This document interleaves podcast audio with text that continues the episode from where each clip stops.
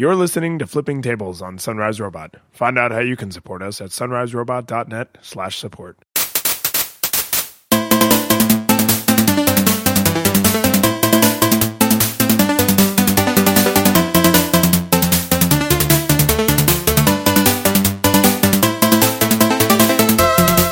Hey, welcome to Flipping Tables episode 140. I am one of your returned hosts, David Lyons. And I am Michael Edwards.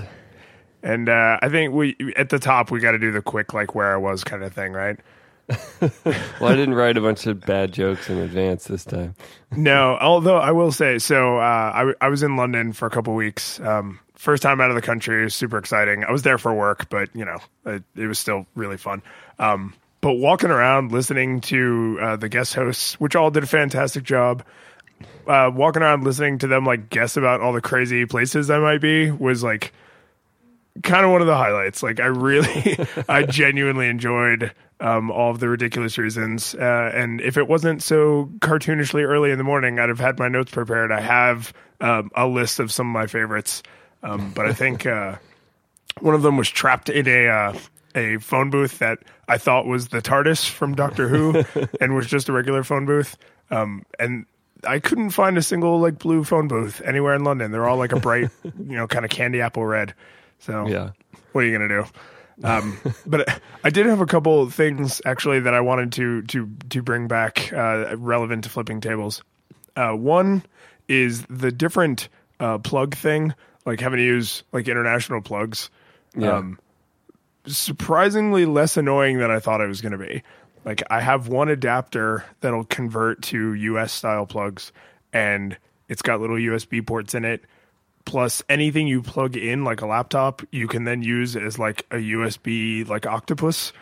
so powering all of my my gadgets and my doodads while I was over there was not nearly as big of a hassle as I thought it was going to be, but I was way more aware of it than I normally am. Like every time I was away from that adapter thing, I was like, how much battery do I have left? what what am I gonna do if my phone gets low? Um, then uh, another thing I noticed was like crazy Android phones everywhere. Like all kinds of phones they only sell in like Europe and Asia that people had like Sony's and and and HTC's and things like I've never seen before. Like I know you used to travel out of the country quite a bit when you were a kid. Have you been out of the country since you've been an adult much? No, not in the smartphone era. It's it's very weird because in I feel like in the states you if you just ask someone like hey pull out your smartphone there's a pretty good chance you're going to see an iPhone, right? Like it's it's probably about 50-50. And then the other 50% could be any random assortment of of Android phones, but over there it was mostly Android phones and mostly Android phones I had never ever seen before. and then uh, the last thing is, you know, it's London, uh, a lot of tourist traps. Um, there was this one guy, God bless him. He just really wanted to remember his trip, and he was recording it with a Microsoft Surface, just holding it up over his head, taking photos of landmarks and things. Like, Where does this rank on the iPad as camera like shame scale? well, I mean, the the logical part of me just wants to say, like, well, whatever camera you have with you is the best camera, but man, he looked really goofy, especially because I I happened to be near where he was for an extended period, like we were kind of following the same path, and I would see him sit and like open the kickstand and like write something, and then like s- snap it closed and stand up and take a photo. Just like, oh my god, it seems so clunky, but. Yeah. I don't know. I guess like if that was literally the only camera he had with him, or eh. Yeah. You do I'm you, a- Surface Photo guy. I'm just a fan of the cloud sync being fast enough that it doesn't matter what camera you use, it will get to your preferred editing device rapidly. Yeah, I don't think he was doing any editing. I think that was either the only camera he had or he was so deeply rooted in some kind of like robotic logic that he was like, well, this camera is already out, so it's closer than the one in my pocket because I already have my surface out in front of me. Yeah. But I mean, so the the corniness of it aside, like the camera and the surface has got to be terrible compared to a smartphone camera, Yeah. right? I mean, it just has to be. Yeah, even if it's like okay, it's not going to be great because why waste that money on something no like no one's really going to use for that purpose? Yeah. I mean, the didn't I just hear you say the original iPad didn't even have a camera on it? Correct. Or did it have front facing only or no camera? No camera. Yeah. So there you go. None none cameras. so yeah, that's where I was. I'm back now. So it's once again all about me. I Thanks need very to much. take a month off soon before I get top ten lists. That that's the, that's the whole reason. I wasn't really anywhere. I didn't have any work to do. I was like, I just want to hear people talk about. You're me. actually listening in on Skype. just like tenting my fingers. Good. Um, so we do have uh, a few things we got to cover, um, and one of them is this super sad Samsung story. Yeah, which we kind of avoided. Like, all right, they're having troubles, whatever. Like, is this a story? But this is kind of just the fire that hasn't stopped burning. Um, the dumpster fire keeps getting higher, and it's it's one thing to be like, oh, manufacturing error, you know, potentially unsafe to people. Okay, that that's kind of bad form. This is going to hurt your PR. But then to recall issue replacements and then the replacements start burning and they're reaching enough public incidents that it's like oh this is not a fluke um, this is really bad for samsung this this is really bad for. And I'm I'm not trying to be too nitpicky here, but Samsung Mobile, because I think you know we tend to forget in the United States that. Uh, Samsung is like one of the largest companies in the world. They're kind of more like GE than they are like Apple.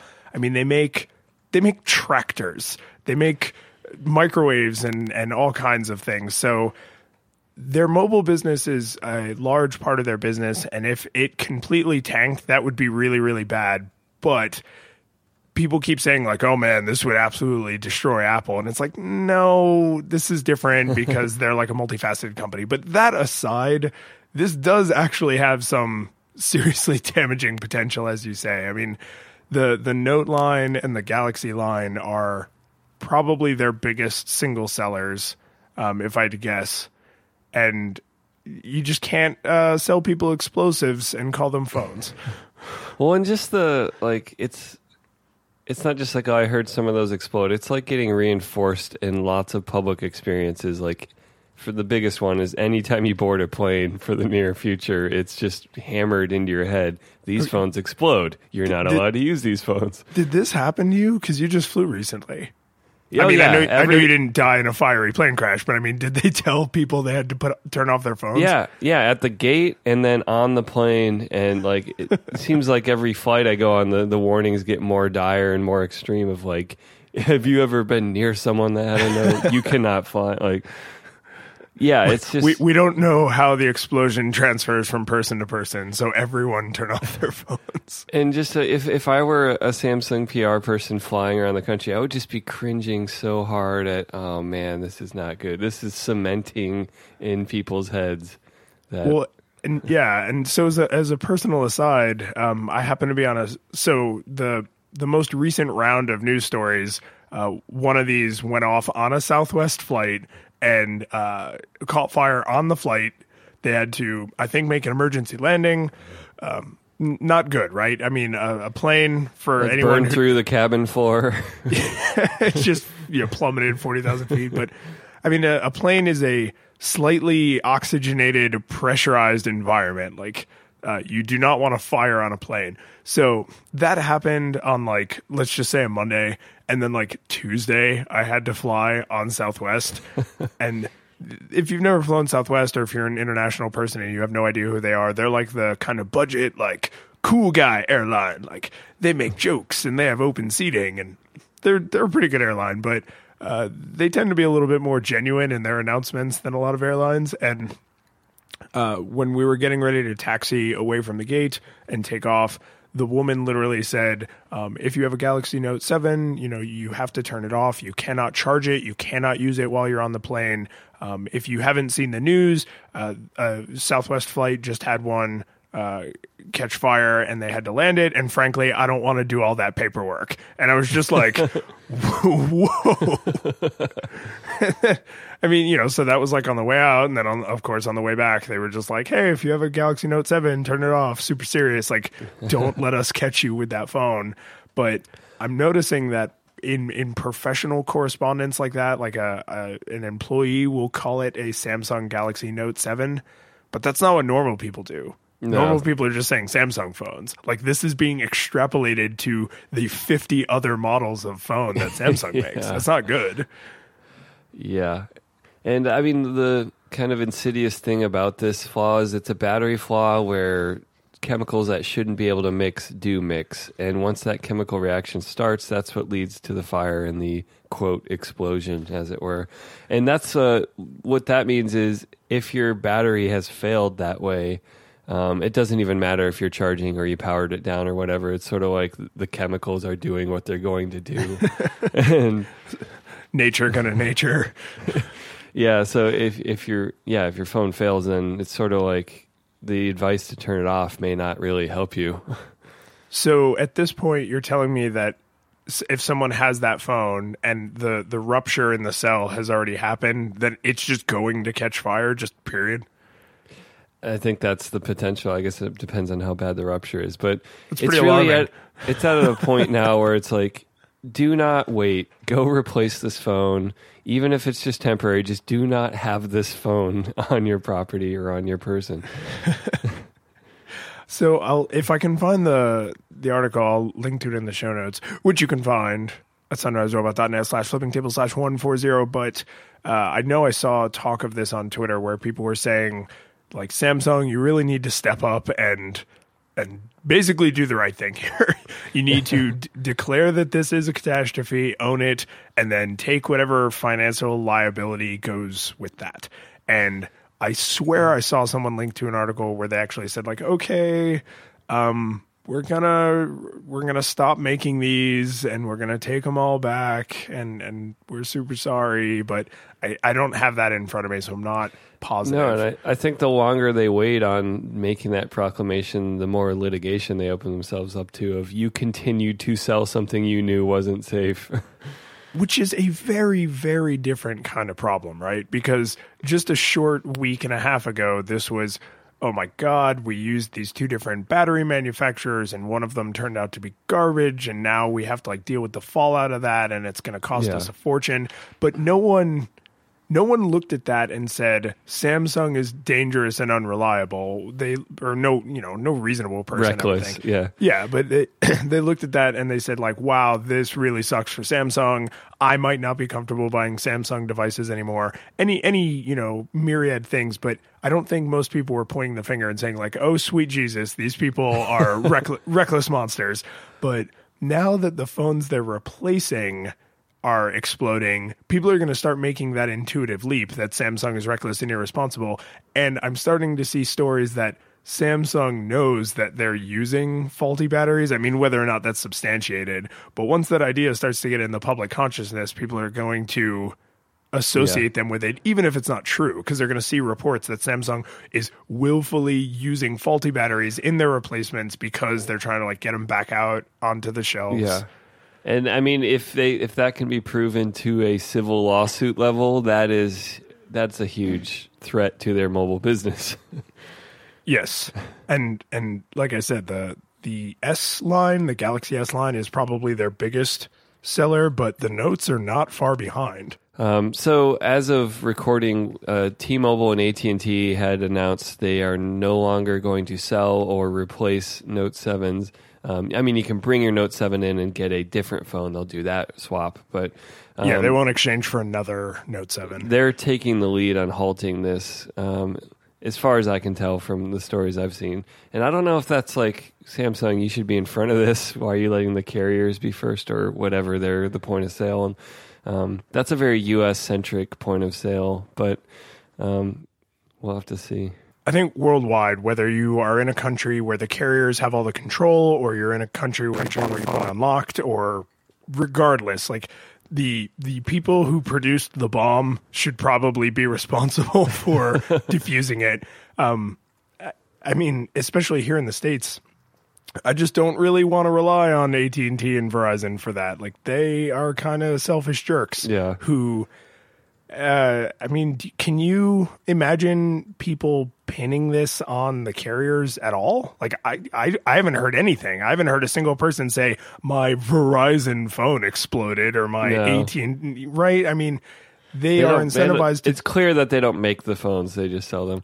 Right. Um, so they're incentivized to do the right thing because they don't want their customers to maybe die in a fire, but but other than that, like they don't really have a stake in this. So Samsung should should be in control and aggressive with how much they they handle this. yeah. So Verizon has also joined the list of they're not going to sell or replace. Should this go like full Samsung forcibly powers down the device and does not allow it to turn back on? Like firmware update, your device is now bricked. Like how far should they go?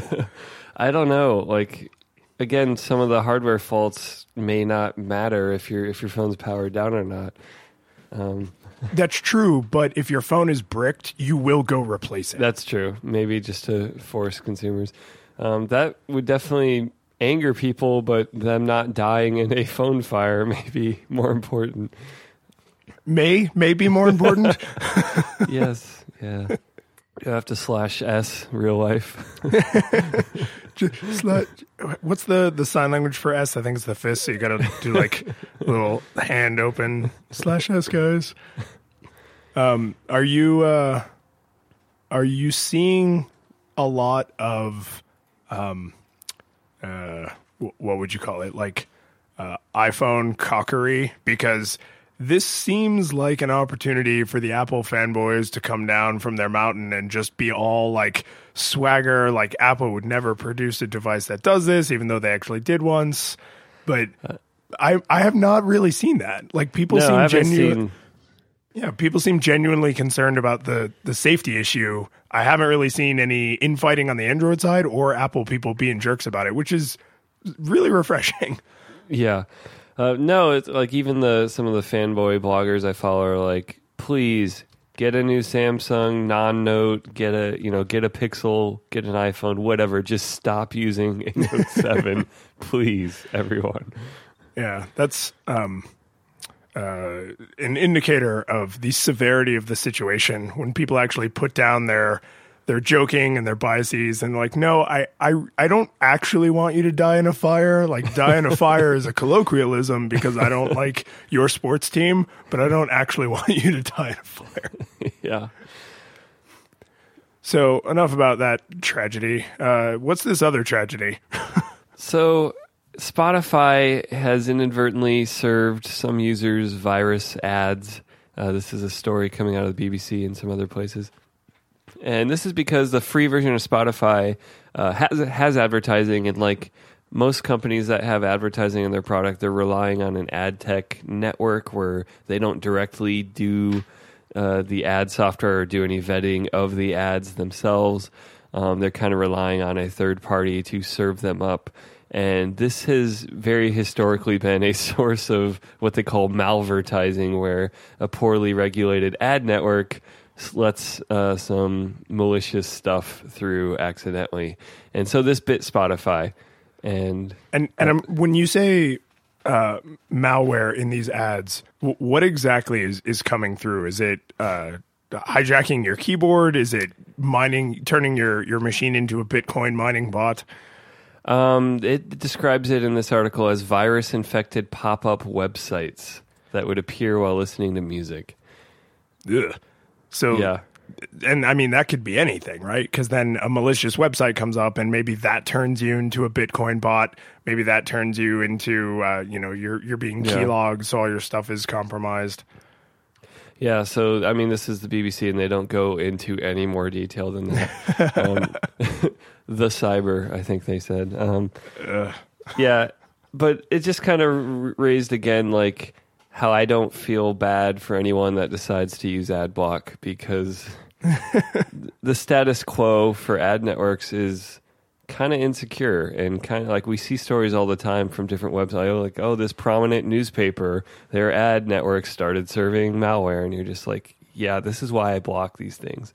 Not because i don't want to support the creators that make good stuff but because this happens and i want to protect myself Well, and uh, again, not to be too U.S. centric, I'm just not familiar with you know how the the legal system works globally, or really in the U.S. for that matter. So here we go. Um, isn't it a little odd that a, a an organization like a newspaper can be like a nonprofit and and have all these rules around regulation and what they can do, what information they can and can't share, but then when they use a contractor, like all that just goes out the window. And I mean, I, I know Spotify is not a nonprofit; they're not a journalistic entity, but the the same. I think there's like a, an appeal to the lowest common denominator where uh, these ad networks have figured out how to do what they need to do on public websites and on uh, newspaper websites and things, and then that that uh, rolls downhill, as it were. and then anyone that uses that ad network now has basically plausible deniability. They're just like, oh, well, it's not our fault that it's filled with viruses. And it's like, yeah, but you use them as a vendor. And it's like, yeah, but they're allowed to do whatever they want. It's like, yeah, why are they allowed to do whatever they want?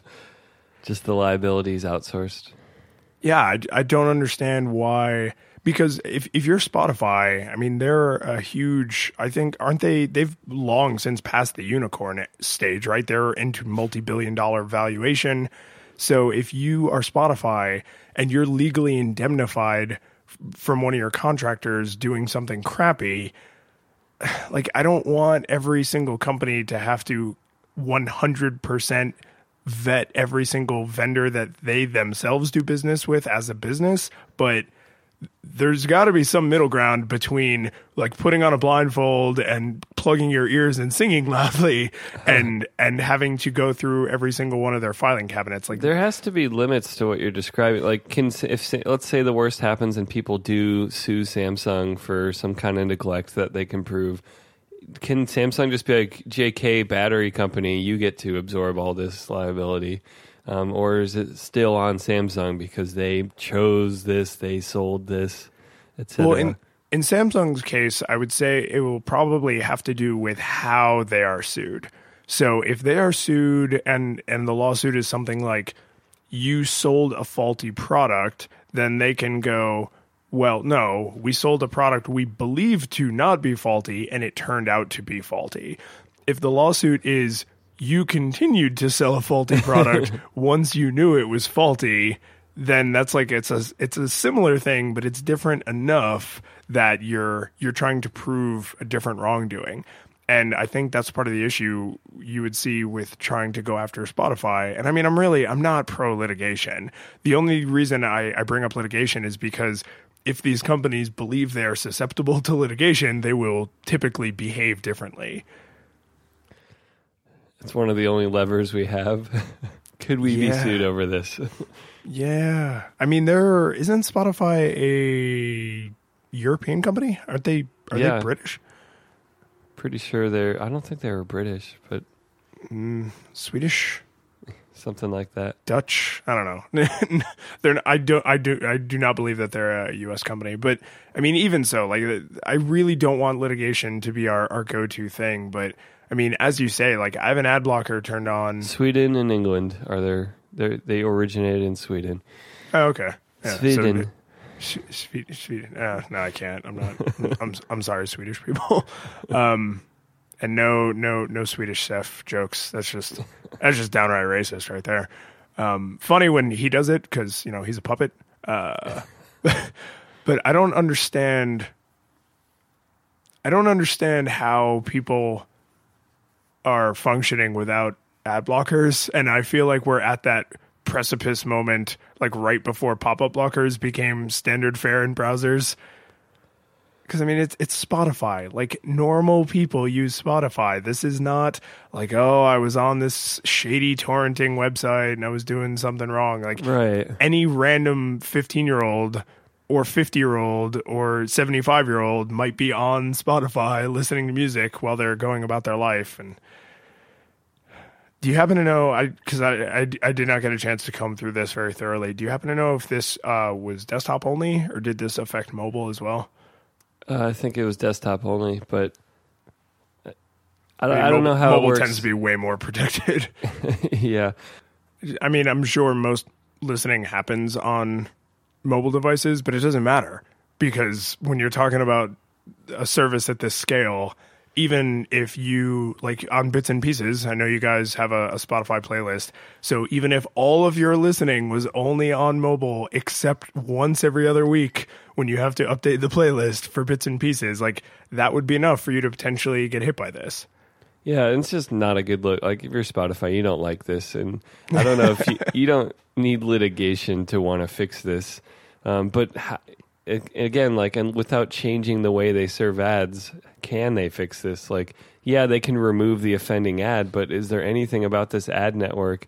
I think that's what's insidious to use that word again about this. Is the the problem isn't easy to pre- like prevent you know the next one. The next one that's going to slip through the cracks is probably going to happen. Like unless the vetting of that company who you know these ad tech companies may not have a lot of incentive to proactively change their platform to prevent this. Yeah if there was an epidemic then people are probably going to threaten to stop using the, the ad network. But if it's down below a certain threshold it's like shrug.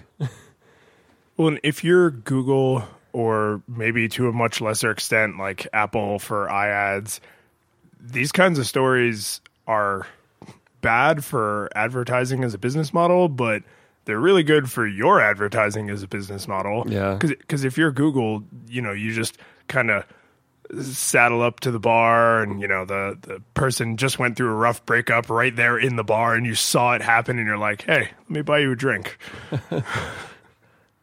what's got you down Yeah. Oh, that that oh that just that looks so sad. You know, I I would never serve malware in your ads. I just that's just not the kind of network I am. Right? I mean, it's it's it's, we're, we're classy over here yeah. I, don't you think this is going to lead to um, a potential negative side effect of this? Could be leading to this kind of like massive consolidation of trusted ad networks. Right? Like most people don't go into a store and buy, you know, random brand cola like you buy Coca Cola because you recognize it immediately. No matter where you are in the world, if you see Coca Cola, you probably are like, oh, I, I know Coca Cola. That's probably pretty safe. But, you know, advertising happens kind of behind the scenes. You, as the end user, have no idea where they're coming from. But Spotify, as you say, does not uh, enjoy this look. They, they don't want this happening to them. Well, and DoubleClick, which is one of Google's ad networks, has done this before too. They've served malware accidentally, and so it can it can hit anyone. no one is safe. I'm so when you uh, you run an ad blocker, do you run like a, a system wide thing, or do you have it like a browser extension? no, I just have uBlock on Chrome. Yeah, just But on I've- Chrome. Is that because you never open any other browsers? yeah.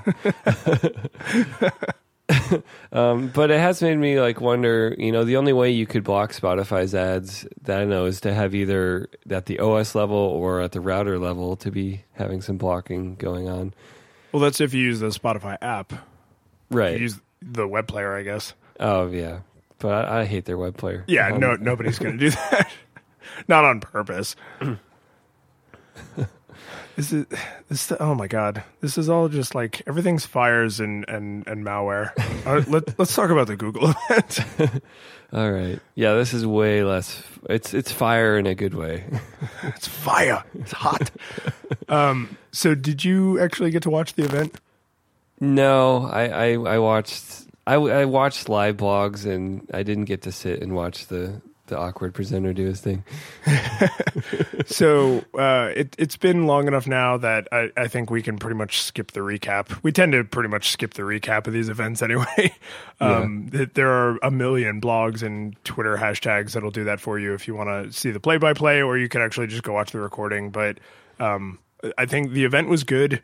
Uh, I heard it described more than once as like humble, like it was very understated and they just got up and were like, "Hey, um, these are the things we're really good at. This is why we're doing this. Uh, you should basically give us a thousand dollars." Like it was, it was, it was not flashy. Um, someone else even pointed out to me, and it was, it was one of those things that like once they pointed out to me, I couldn't unsee it. Like the the vase with the dolphins. Um, the the Apple events are very uh, dark, low light. Uh, the slides usually have a black background. Like everything's focused on an individual number or an individual person or an individual screenshot. Uh, this event was like super bright. The stage was like a wood color. The background on all the slides was white. The house lights were up. Like everything was very like, oh, I'm just in a room with Sundar Pichai and he's just telling me about Google. Like it, it felt almost like a like approachable, um, for lack of a better word, which was it was kind of it was it was neither here nor there really from like an aesthetic standpoint, but it was a very if done intentionally, it was a very clever way to juxtapose themselves against Apple's aesthetic, right? Not necessarily better or worse, just notably different. Uh, and not a single one of their phones exploded while they were on stage. Well, that that's a plus. Table stakes. yeah, right. Um, so they announced the Pixel phone finally, right? We all knew this was probably coming. The It's been leaked very heavily. very, very heavily. Um, and I didn't pre-order one during the keynote. I waited all the way until the next morning to to pre-order mine, but I cannot wait to get rid of this piece of crap iPhone that y'all seem to love so much. Uh, there's no accounting for taste. Um, let's talk about. I mean, they announced other things too. Um, They did. Uh, they announced Google Home. So they have the the two phones, right? And these are made by Google, fully Google branded. It does, even though HTC I think is doing the manufacturing, it doesn't say HTC anywhere on there. they're them. designed by Google in California. Yes, exactly. um, so two phones, the Pixel and the Pixel XL. Which, uh, quick aside about the Pixel, it's five inches. Yes, it's the right size. Um, and then uh, Google Home, which is their their Amazon Echo, basically direct competitor. Yeah, Uh, the Dream Daydream VR headset and a router. thingy. Yeah, the the router, the Google Wi-Fi, I think it's called. Um, and and all of these things, uh, whether they actually involved it or not, were all strung together by this thread of the Google Assistant, which they kind of introduced in an awkward way through Google Allo. Yeah. like, why not? Even if you're going to launch Allo, why not wait till this day so that Allo doesn't get all this extra attention for being weird? It's like, no, it's just kind of thrown in the mix with all these assistant products. Yeah, That would have made more sense to me.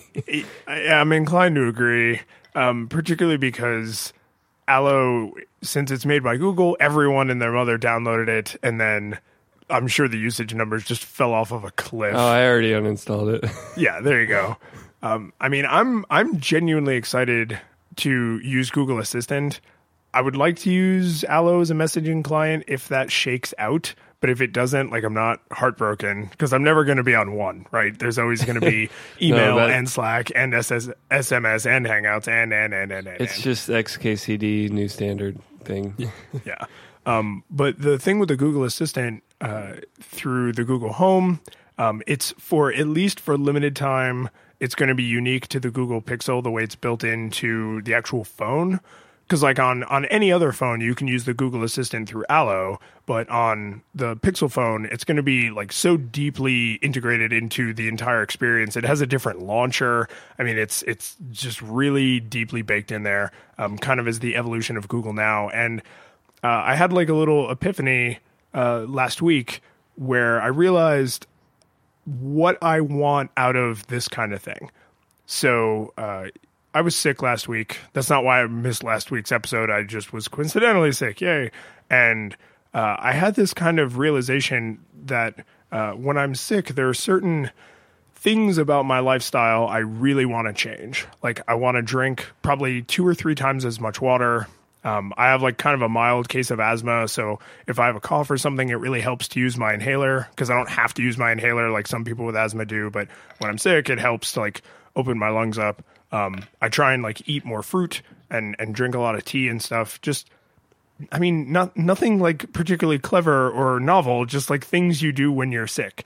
And I'm an idiot, like most idiots, and I tend not to remember those things until I've been sick for like three or four days. And I'm like, oh yeah, I probably could have gotten over this sooner if I'd been drinking more water and eating more fruit and stuff and, and using my inhaler. And I want a magic robot that recognizes that I got sick and is like, hey, you, I've been listening, you know, and you've been coughing a lot. You should probably drink more water.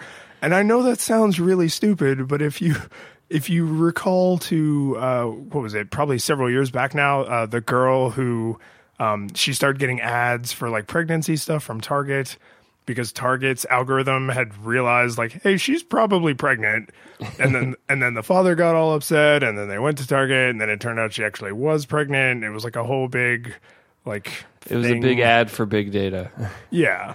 Um, I I really genuinely think I want that in my life. Like I I would really love it if the day I would have noticed that I was getting sick, a little like thing from Google Assistant popped up and was like, "Hey, um, the last couple days you've been doing whatever. You you're probably getting sick. Do you want me to make a doctor's appointment for you? Do you want me to reorder?" Uh, you know the the scented oils that help keep your sinuses clear while you're sleeping. Do you want me to add you know a drink water reminder to your to do list? Like that sounds really, really silly. Like, even though I think this is a good idea, just describing it out loud sounds so ridiculous. But like, that's the kind of thing I want out of Google Assistant. Like, being reminded to leave for the airport is convenient. Being told what traffic conditions are like, or what the weather's going to be like, or if I should bring an umbrella. Like, those are all convenient, but those aren't things that require big machine learning and AI. Well, I, I really want to see that promise shown to us because I feel like it's it's like an Ubisoft E3 showing where uh, the game looks amazing and and there's all this promise of you know like No Man's Sky or whatever. Like there's so much hype, and then what what gets shipped is like okay, I can ask what the weather's like. I'm tired of this being the showpiece of AI. also, you can book a table at a sushi restaurant in San Francisco. Right. While you're, you know, running and doing your triathlon. so, so let me let me play Google fanboy for a second. Do you think this hasn't shipped because they can't do it? Or do you think it hasn't shipped because they can do it and they know it will not be accepted well? because I mean the target there's no way Target has access to the same kind of engineers that Google has and yet they were able to tell from some purchases that this girl was pregnant D- does it really seem like Google couldn't do this they're just not doing it I think they're shipping it as fast as they can I think all their stuff's getting smarter I mean most of the the AIs are racing as fast as they can to get smarter at this stuff. So I, I don't see them holding it back for cultural reasons.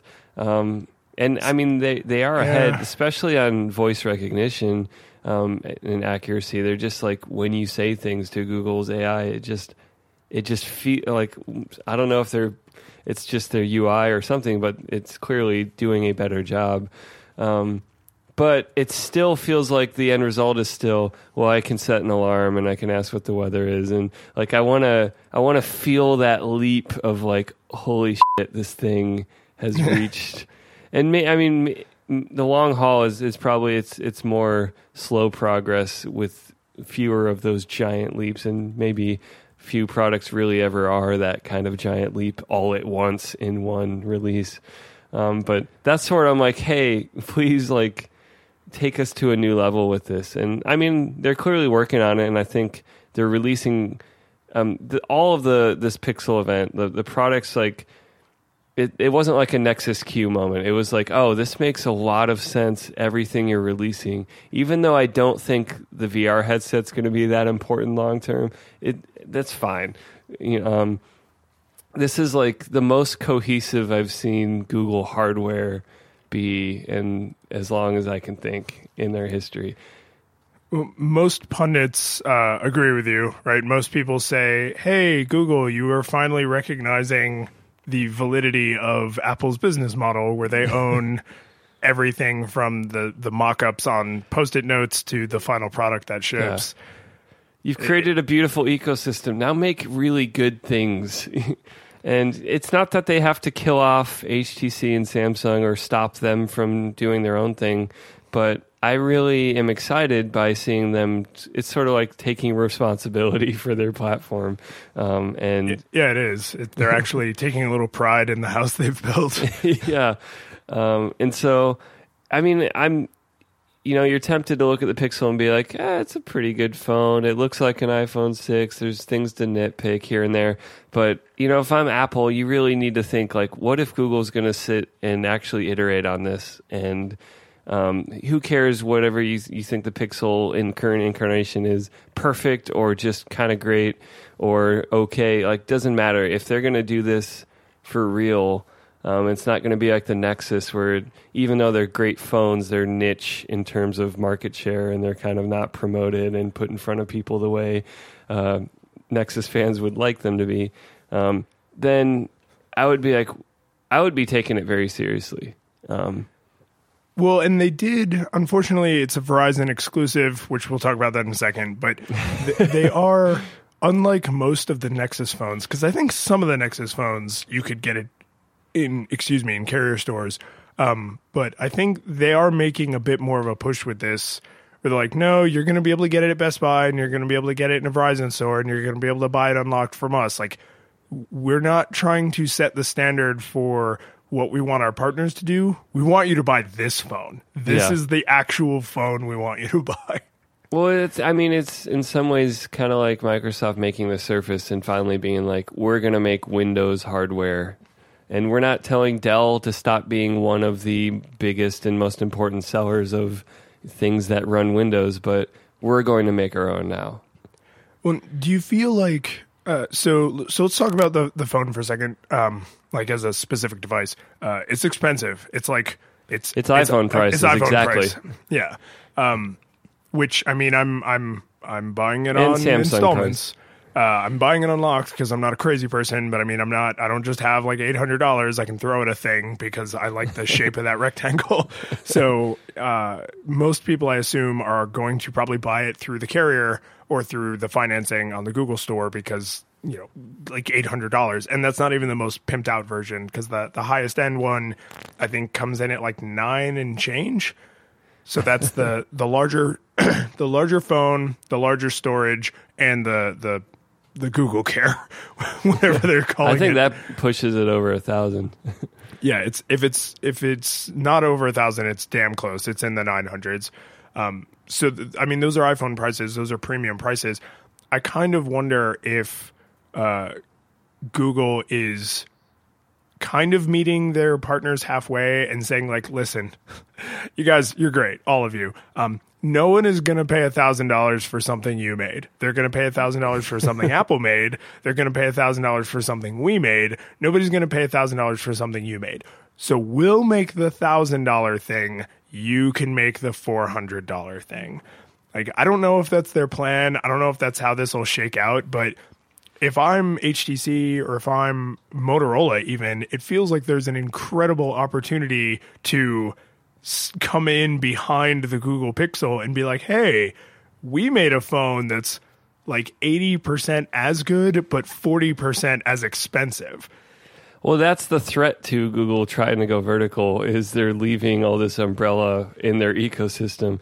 Whereas with Apple, it's like, nah, we sell last year's model at that price point, which now we make just as much margin to make up for the fact that it's cheaper.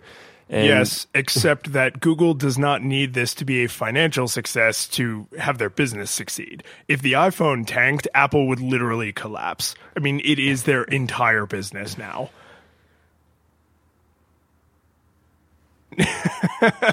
speechless, utterly speechless.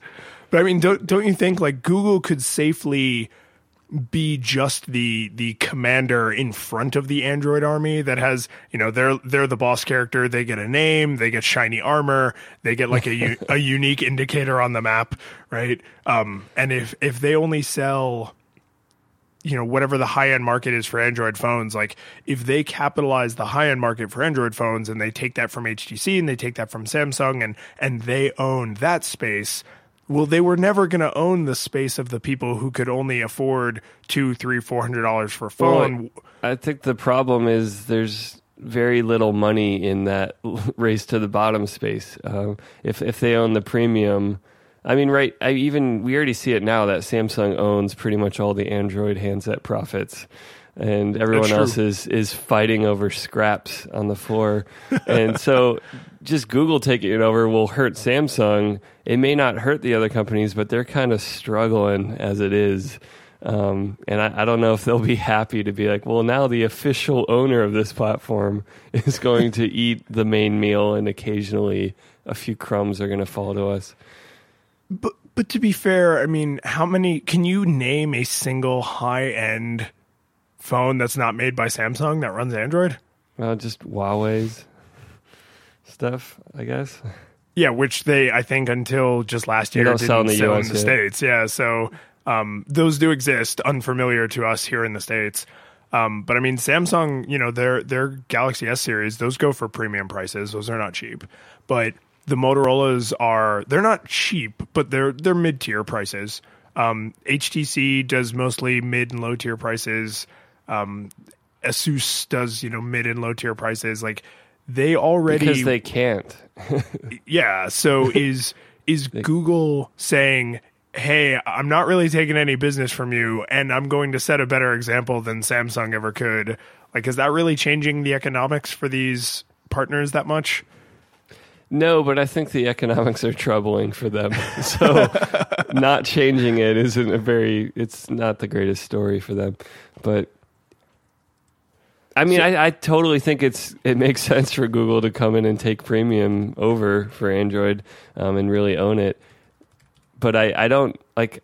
I think that's more validation of Apple's model. And if if they do it right, and they like, I really think that, like next year when they launch a new Pixel, they should keep selling last year's at a discount and and eventually really do the full on Apple experience. well, I mean, I think that's a way to make Pixels more affordable while maintaining the fact that you get to charge a premium price. It's like, oh, is this one too much? Well, last year's is still great, and uh, yeah, no, I'm I'm I'm with you on this. Like I I really love the open sourciness of Android. I love the the I love what it grew out of and like what the original intentions were. And I would still love to see things that are powered by Android, like, oh, you have a smart fridge. It's it's it happens to be running Android underneath. Or like, oh, you've got a whatever, it's got Android inside. Like even if none of the googly stuff comes with it, I like that there's a gigantic company with probably most of the smartest engineers on the planet giving their hard work away in some fashion. And if that doesn't manifest in a lot of obvious ways, because I don't really care what operating system my refrigerator runs, that's fine, I guess. But uh, even going back to when smartphones first really became a thing in 2007, 2008, uh, as we think of them today, uh, I'm I pretty distinctly remember like I don't want an Android open source phone where like everybody's is completely different and beautiful and unique. Like I want a Google phone. I want googly things from Google that are all Googled. I want the googliest Google in all of well, Googlington. and that's what I like most about the Pixel is it's the closest to like a zero compromise Android phone I've ever seen. And it's like there, there's so much, and I've complained about this on Twitter. Like, there's choice in this ecosystem, and I'm like, for me, it's always been like, well, do you want a good camera, or do you want the screen size you prefer, or do you want, you know, whatever feature floats your boat hardware wise? It's like spread out across ten devices, and you can't buy ten devices and get the one integrated one you want. And no, they tried that. It was called Project Ara. And it's not that you wouldn't look at the iPhone and have a hardware feature you wish that Apple would do that you just won't do, but that's not the promise of their ecosystem uh, that they've ever marketed. But the the Google phone, the Pixel, is the closest to be like, oh, it's a great screen. It's screen sizes that fit me. It's great, you know, maybe the best camera we've seen, or at least in the company of the best cameras. Yeah. Um, it's just like you, there's really nothing to complain about except for nitpicky ways. Like it's just a solid phone, and it's like it's nice to know if I want to take a tour on the Android side again. It's just like, yeah, I'm getting a Pixel. Like I'm not gonna deal with uh, TouchWiz or any of this other crap. Well, in the the um, the Nexus experience, like I've had Nexus and non-Nexus Android phones, and every time I touch a non-Nexus Android phone, I'm like, oh God, why? Why did I think it'd be different this time? so th- this to me is the final nail in that coffin of like, if you are interested in Android and you care at all about technology, so you're listening to the show, um, the Pixel is the way, right? You either assuming you know you can afford it or you can make the installments or whatever but it, you wouldn't you just wouldn't go with anything else if you could afford the pixel because it is indisputably right now the best android phone um, as, as far as we can tell uh, Yeah. speaking of compromises though because you mentioned you mentioned compromises um, one of the landmark announcements from the event was the pixel phone will have updates directly from google like day in day of so we released an update and you're going to get a little thing on your phone that says like hey buddy there's an update and then you're going to push a button and then you're going to get an update and those bits are going to come directly Yeah. from google Asterisk. except except on Verizon. J- JK guys, not on not on Verizon. Yeah. And that that was just heartbreaking, man. Such a buzzkill. heartbreaking. Can they? Do they just have no leverage yet? Like, if the Pixel takes off in a year or two, are they going to be able to just be like, "No, our way or the highway"? Like, we get to own this. My my hope is yes. My hope is that they are being um they're not trying to crap on too many partners too fast. And th- this year they crapped on their hardware partners and next year maybe they will crap on the carrier partners. Uh, I mean, is there any good for us or good for Google reason they would hand that control to Verizon? This it's just Verizon being Verizon, right? And any of the carriers would prefer it that way. I cannot think of a reason Google would prefer this to to be out of their hands. Yeah. Right, The other I mean- thing is uh, the Verizon Edition ships with Verizon apps pre-installed, which Also unacceptable. at least they're removable, but yeah, Yeah. but unacceptable. no, but it tyranny of the defaults. Most people are going to see that stupid NFL app and they're not going to take it off. they're going to see their Verizon Home MiFi Buddy Wireless Assistant app and they're not going to do Yeah. anything because it was on there. So that's that's disappointing. I, I hope they fix that over time. The signs don't point to that changing. Like I've I've never seen anything that they're going to change that, but um, they should. The other thing is they're promising two years, which I really hope is under promising on the updates. Um, I think smartphones are plateauing enough that you should be able to go three years, no question, on software updates. So uh, here, I'll play a little bit more uh, Google fanboy devil's advocate. Is there a concern of litigation that if you are an engineering company like Google, that you would prioritize doing something new and amazing over helping out your existing customers? So, like, if you're Apple, you want people to be locked in the Apple ecosystem because that's your business model. So, it behooves you to hold back something new and amazing if it means getting the latest version of iOS one more generation back, right? It's like, I oh, mean, we were going to make this change, but we're not going to. We're going to hold that back until next year because we still want the 5S to be able to get this update. Whereas with Google, they're like, no, we want to do this amazing engineering thing right now. Screw everybody else. I mean, Apple's not been shy about their special, innovative, bespoke version of fragmentation where they just hold back features um, that That's true. aren't going to run well. and so I don't see why Google couldn't do a similar thing if if the old phone wasn't going to run it to their satisfaction or quality level. Um, they could just say, "You get the new API, you get the new everything. It's just this feature isn't going to your phone." Yeah, I mean, you're you're right. They do, and and they've done such a good job of that kind of BS behind the scenes fragmentation that I hadn't even thought of that because they're they're just like, oh no, everybody gets iOS 10 except all these features. I mean, most of the time it's mundane. It's like, oh, that phone can't put backgrounds on the home screen because we didn't want to increase the RAM requirements for running the home screen. It's like, uh, I'm going to survive. I'm fine without backgrounds. No, buy a new phone. I need this feature to live. Like the, the, it's usually we made a new thing. It's got haptic feedback or it's got 3D touch where it's like, well, we can't change the hardware on your phone, so this is only on the new phone. 3D Touch, just as an aside here, has got to be one of my favorite acrobatic midstream rebrandings because everything said Force Touch for like a week, and then nothing said Force Touch all of a sudden. It was just like. Like you could go up to an Apple executive and and have them hooked up to a lie detector and be like, "What was 3D Touch originally called?" And they'd be like, "It was always 3D Touch." it was just, it was incredible how Forcey quickly they- touch time. Forcey touch time. Um, so uh, I do have to say because we, we we skipped over it. Um, I got the the 32 gig. They only had two options. There's 32 and 128, and that's that gap is a little bit bigger than I'd like. I kind of wish they'd done either 32, 64, 128 or 64 and 128, but you know, all right, whatever. Um, the reason I was comfortable going with 32 gigs is because one of the features of the Pixel phone, Apple seems to be innovating very largely on hardware features. Google, of course, big software company. So one of their it's not innovative, but one of their features that's going to be unique to the Pixel phone is unlimited full resolution backup of pictures and video. So this camera, if I understand correctly, is capable of taking 4K video. I'm sure the pictures are each, you know, 57 megs because they're all freaking gigantic, um, and and unlimited backup.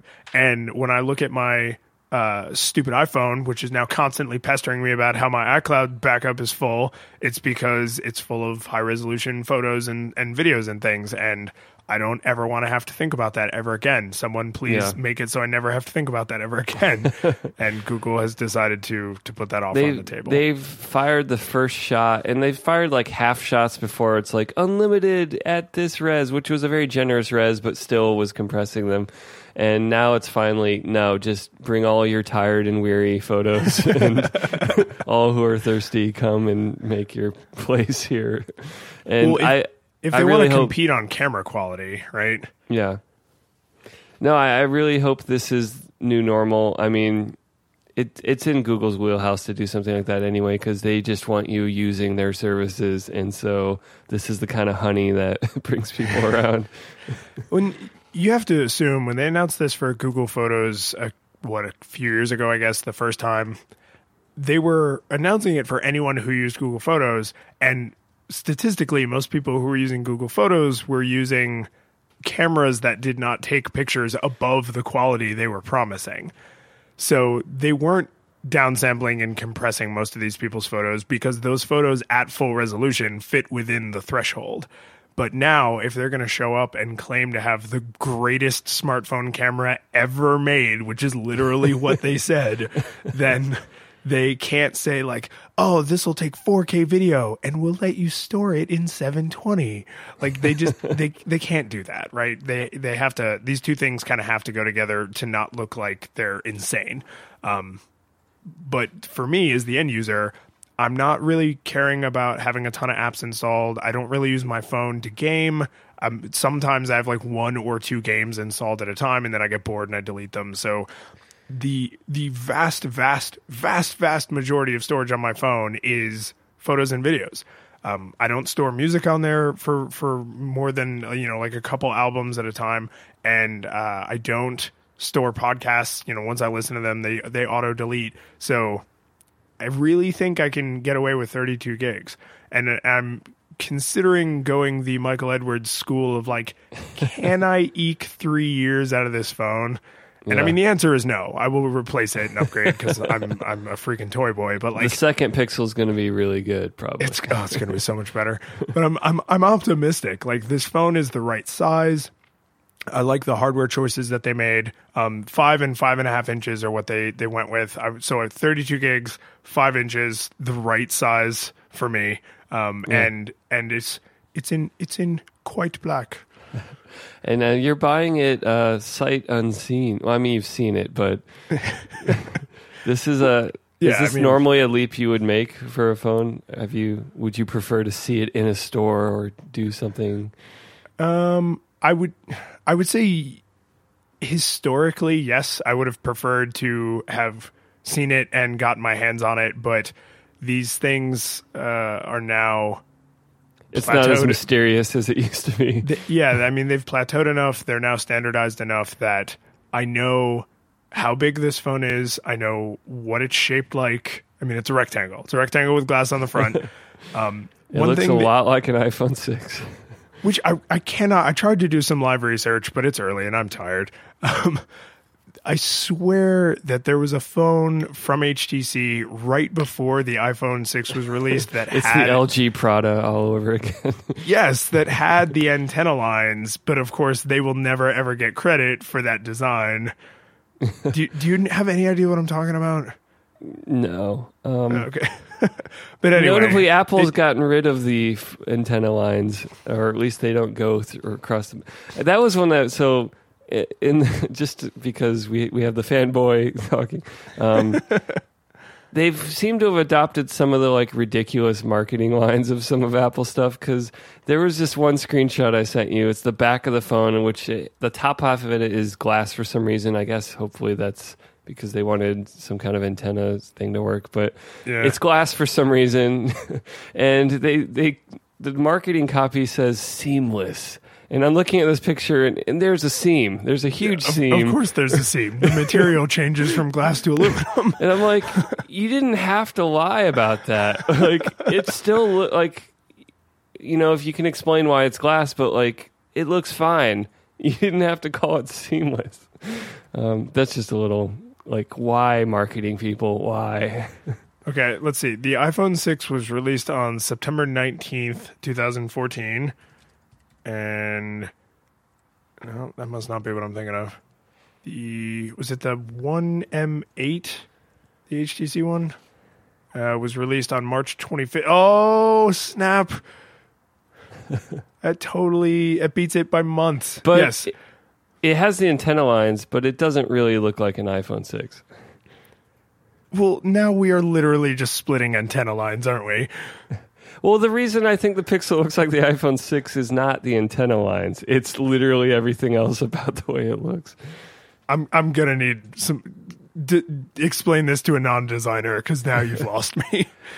just the the way especially the front looks like the you know they changed very minor things about where the camera is placed or the the speaker is for the ear but it's it's just so obviously referencing what the iPhone 6 is they just took the home button out and put it on the back and left the chin there um, it doesn't matter like i don't think the pixel's a bad phone for doing this so you you have a six, right? Not a 6S.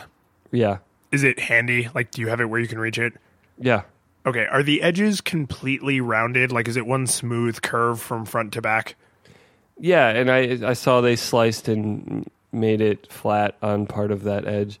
So I'm I didn't notice that until I saw some of the like you know they try and sexify technology, super slow motion phone flying through space videos where it's like right up close to the camera because you don't really see when you look at a render of the phone you don't really notice those those edges the way they are.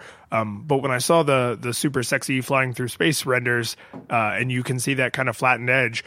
I don't think that's enough to make people look at it from a distance and say like, "Oh, that's definitely not an iPhone. That has those different edges, right?" Like, I'm not saying that, but I do think that it will make it feel very, very different in the hand. And uh, while I was traveling for work, I actually had to use a loaner phone since I was overseas. They just gave me like an entire separate phone, and they were like, "Here, just use this while you're here." And it was an iPhone six, and I damn near dropped that thing about six billion times because it would just I'd be holding it, and because the edges are so smooth and so nicely machined, and it feels very comfortable, it would just like. I wonder if we have any more data about people dropping phones on their faces at night in bed. probably but i'm i'm using the the iPhone SE with its nice, you know, squared, square-ish edges, Chomford. ch- ch- chamfered, ch- chamfered, uh, its champy edges. Um, I'm I'm optimistic that this very small design detail on the Pixel will actually make a noticeable difference in in using the device Well, sure. and not I mean, dropping it- it on my face. Like I don't care that it. I think it looks a lot like an iPhone six. I don't think it's a problem in any way. And th- there are function- There are functional differences. The Touch ID. It's not called Touch ID, but the No, fingerprint they probably didn't call it that. the fingerprint sensors on the back, which some people like. Um, you can do some neat things with it. Um, I do think the chin situation needs to be refined next time because there's a purpose to the bottom chin, and the only one that's left that I can think of is the symmetry if you're using it in landscape.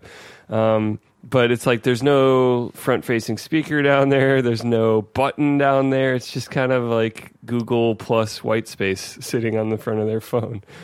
Yeah, that's a a big incentive to have. There's not even a headphone phone. jack down there. No, oh god, that that is a legit design flaw. It's not now- one that will matter much, but No, next episode we're gonna talk about Bluetooth headphones. Remind me. We'll we'll throw that in the, the doc for next time. Um, but yeah, that's I'm I'm not I'm not happy that the headphone jack is on top. Like I'm I feel like that is a legit design flaw. It belongs on the bottom.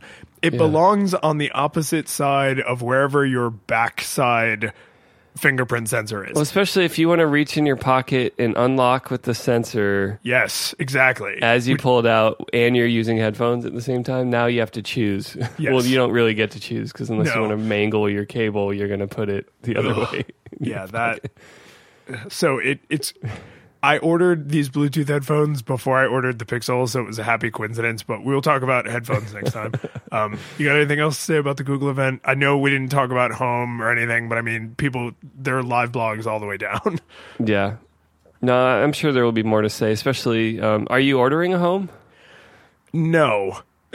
so I, we can quickly crap all over this because the reason I'm not ordering a Google Home is not because I'm not excited. I think it looks amazing. I'm super excited for the Google Assistant on my phone. The reason I don't want to order a Google Home is because I have a toddler and I can't have my toddler recognize that if she shouts things into the open air, stuff will happen.